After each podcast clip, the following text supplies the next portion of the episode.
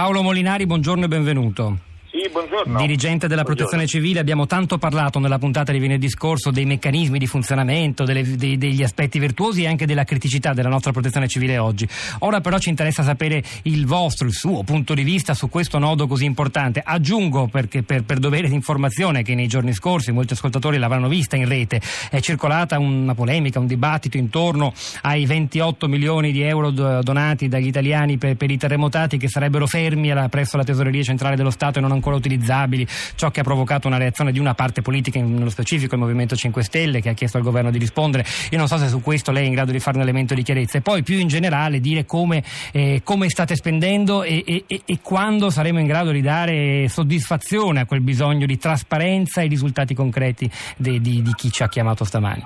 Allora, intanto una precisazione doverosa riguarda quello che eh, diciamo, sono gli interventi di emergenza per i quali questi soldi non vengono spesi, perché è chiaro che per gli interventi di emergenza c'è un finanziamento diretto dello Stato che garantisce che possano essere espletate tutte le attività emergenziali. E questa è una prima cosa che bisogna chiarire, deve essere molto chiari, quindi se c'è bisogno di finanziare attività di emergenza c'è una disponibilità specifica per le attività di emergenza e quindi vanno avanti naturalmente eh, senza nessun ostacolo. Per quanto riguarda invece il discorso delle donazioni dei 28 milioni, questi 28 milioni che sono stati raccolti sono stati destinati per legge con il decreto legge sul terremoto eh, del 189 conversione del 229 del 2016 sono stati destinati a opere di ricostruzione e quindi sono entrati nella disponibilità del commissario straordinario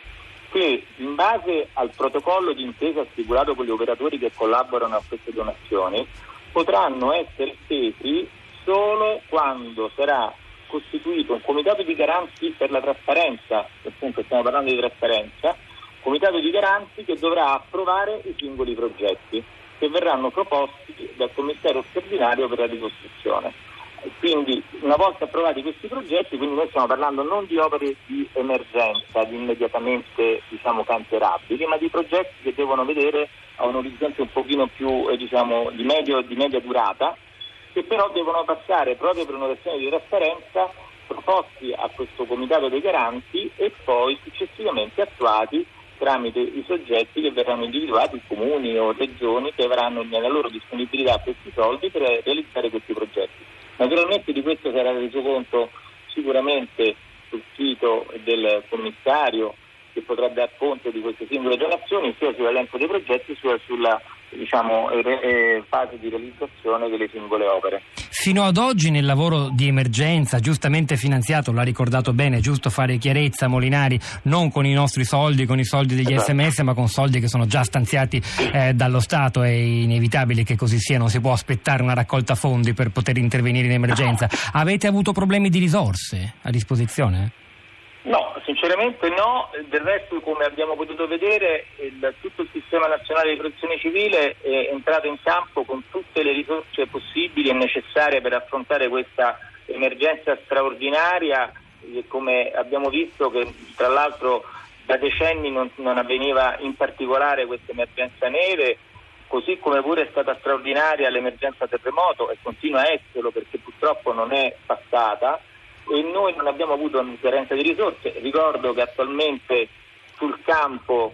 per le due emergenze diciamo, contemporanee sono schierati circa 8.000 uomini di tutte le forze del sistema nazionale di protezione civile e ci sono oltre 3.000 mezzi sul territorio. Quindi diciamo, noi dal punto di vista delle risorse non abbiamo avuto problemi. È chiaro che il problema in particolare per quanto riguarda l'emergenza neve è stato quello di potersi muovere eh, in qualche modo in questa rete stradale che avendo avuto una nevicata molto, molto, molto straordinaria è stato particolarmente complesso riuscire a muoversi perché ovviamente la parte della comunicazione stradale è fondamentale per poter anche raggiungere i, vari paesi, fermo restando che però noi avevamo già tanti uomini che erano già presenti e che quindi comunque abbiamo, siamo riusciti a dare soccorso perché erano già presenti per la, la, l'emergenza terremoto.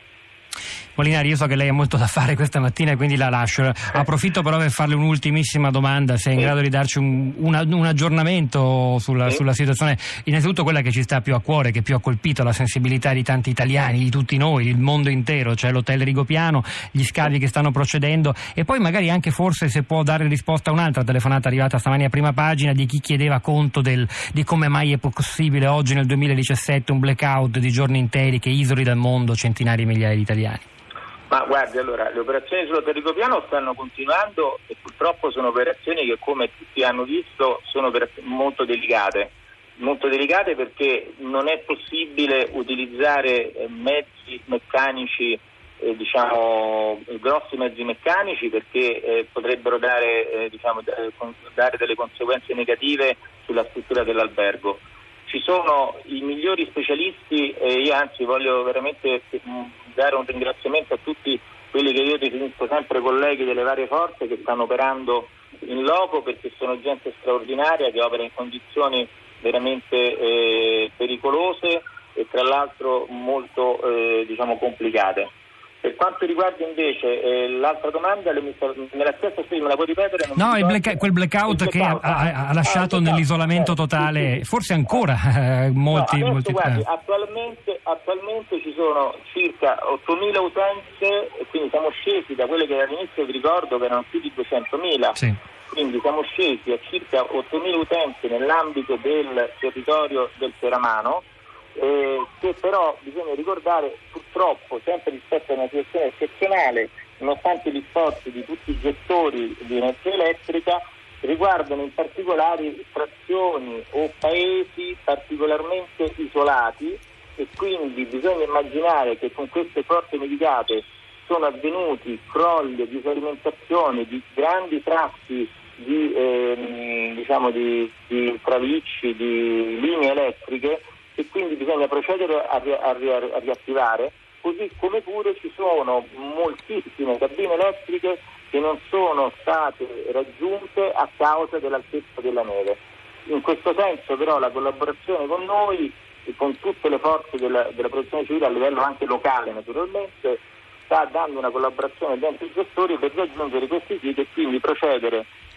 possibilmente nel, tempo, nel tempo più breve possibile alla riattivazione di queste ultime utenze.